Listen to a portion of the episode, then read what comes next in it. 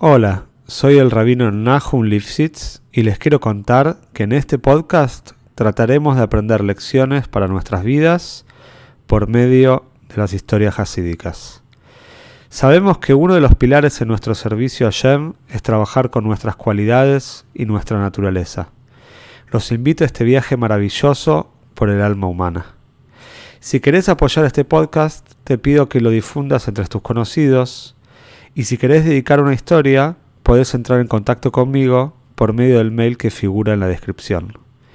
Te deseo que disfrutes la historia y puedas encontrar una gran enseñanza.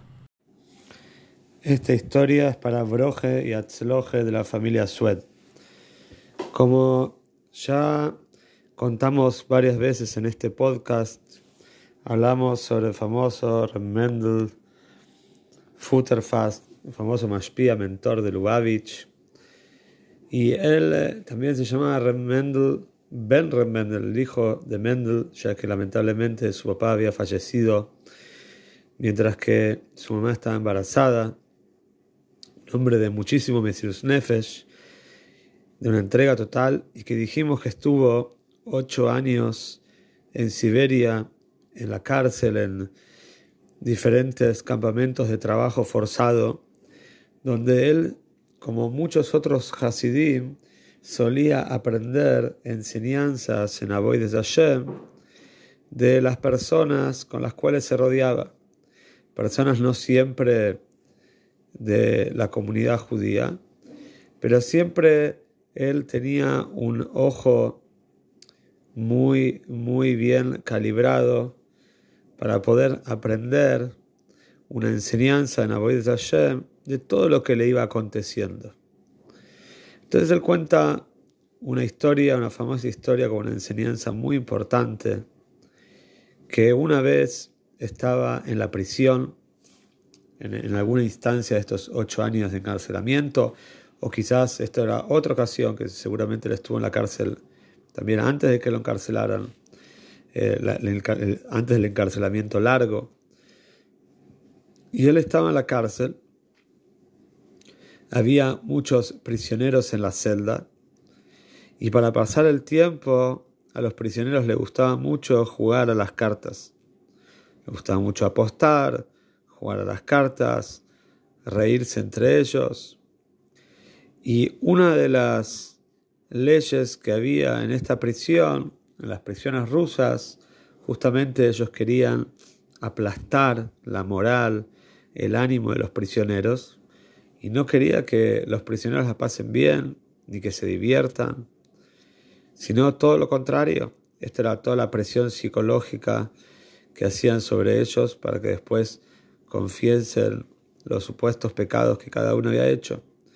Pero Remendel Ahora estaba en una cárcel con personas de verdad peligrosas que estaban jugando las cartas y el guardia cárcel estaba muy nervioso porque escuchaba a los prisioneros reírse, divertirse y ya varias veces había advertido desde afuera de la celda que no podían jugar. Hasta que un momento se cansó se hastió de escuchar a los prisioneros y decidió entrar a la celda a buscar el mazo de cartas y llevárselo. Así fue que de repente entra a la celda todo nervioso, una furia extrema. El guardacárcel empieza a pedir por favor que le den el mazo de cartas, que si no los va a sacar por la fuerza, que va a buscar el tiempo que sea necesario en toda la celda. Y los prisioneros se reían y dijeron, mira, podés buscar, no hay ningún problema. El hombre empieza a buscar y a buscar y a buscar debajo de los colchones, abajo de las camas. No era una celda tan grande y no había tantos lugares donde esconder un mazo de cartas, pero el hombre no tuvo éxito. Y mientras tanto, los prisioneros se reían y se reían. Así pasó también una segunda vez. El guardacárcel volvió después de un tiempo. Otra vez empezó a buscar. Ahora también buscó en la ropa de los prisioneros, en las valijas, en los bolsos, en donde sea que podía haber estar escondido. Pero nada, Y después de un tiempo largo y ver el guardacárcel que otra vez están riendo y aparentemente están jugando otra vez a las cartas, entonces decidió entrar por tercera vez a buscar el mazo. Y buscando y buscando y buscando y no lo encuentra. Hasta que llega un momento que está totalmente frustrado, pega un grito de enojo, cierra la celda y se va. Y Remendel a todo esto él estaba en una punta de la celda observando toda la situación. Él no había estado jugando las cartas, pero había sido testigo de toda la escena y veía cómo los prisioneros se reían. Entonces Remendel se le acercó a uno de los prisioneros que tenía confianza le dijo, ¿te puedo hacer una pregunta? El prisionero dijo, seguro, seguro que sí, no hay ningún problema. Dijo, decime la verdad, si no te molesta, ¿dónde escondieron las cartas? ¿Cómo hicieron? Este hombre entró tres veces, hecho una fiera, buscó, buscó y buscó y no, no encontró. Y parece que ustedes saben algo que él no sabe.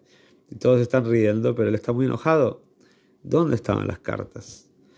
Entonces el hombre le dice a Remendel así, mira, en esta celda estamos agrupados, un grupo de ladrones, que éramos expertos ladrones cuando estábamos fuera de la cárcel, y también éramos expertos carteristas y sabíamos engañar a la gente sin que la gente, por supuesto, se dé cuenta. Y la verdad es que cada vez que este hombre, este guardacárcel, entra, nosotros rápidamente con un movimiento de manos nos pasamos las cartas hasta que el hombre que está al lado del guardacárcel le coloca el mazo de cartas exactamente en su bolsillo. Y el hombre empieza a buscar por todos lados, pero por supuesto que el último lugar que se le ocurre buscar es en su propio bolsillo. Y antes de que el hombre salga de la celda, nosotros logramos también sacarle el mazo. Y por eso es que nos reíamos tanto y nos divertimos tanto cada vez que entra. Remendel sonrió cuando escuchó la respuesta y luego, unos años más tarde, en Fabrengen, explicó a los Hasidim y después lo explicó varias veces a lo largo de toda su vida, este es un maíz recurrente de los Fabrengen de Remendel, explicó la enseñanza del maíz, una enseñanza muy profunda. A veces las personas buscan y buscan y buscan en todos lados veces buscan la felicidad, buscan la alegría, buscan la motivación, buscan diferentes cosas, buscan el éxito, buscan diferentes cosas por todo el mundo, por todos los lugares, por todas las demás personas y no se dan cuenta que está dentro de ellos. Esa felicidad, ese éxito, esa tranquilidad, esa paz, primera, primariamente es interior. Luego de que uno la tiene de manera interior, la puede exteriorizar y también la puede encontrar en otras cosas, pero primero todo tiene que empezar de uno. Y esta era la gran, gran enseñanza que nos deja Rembrandt en este maíz.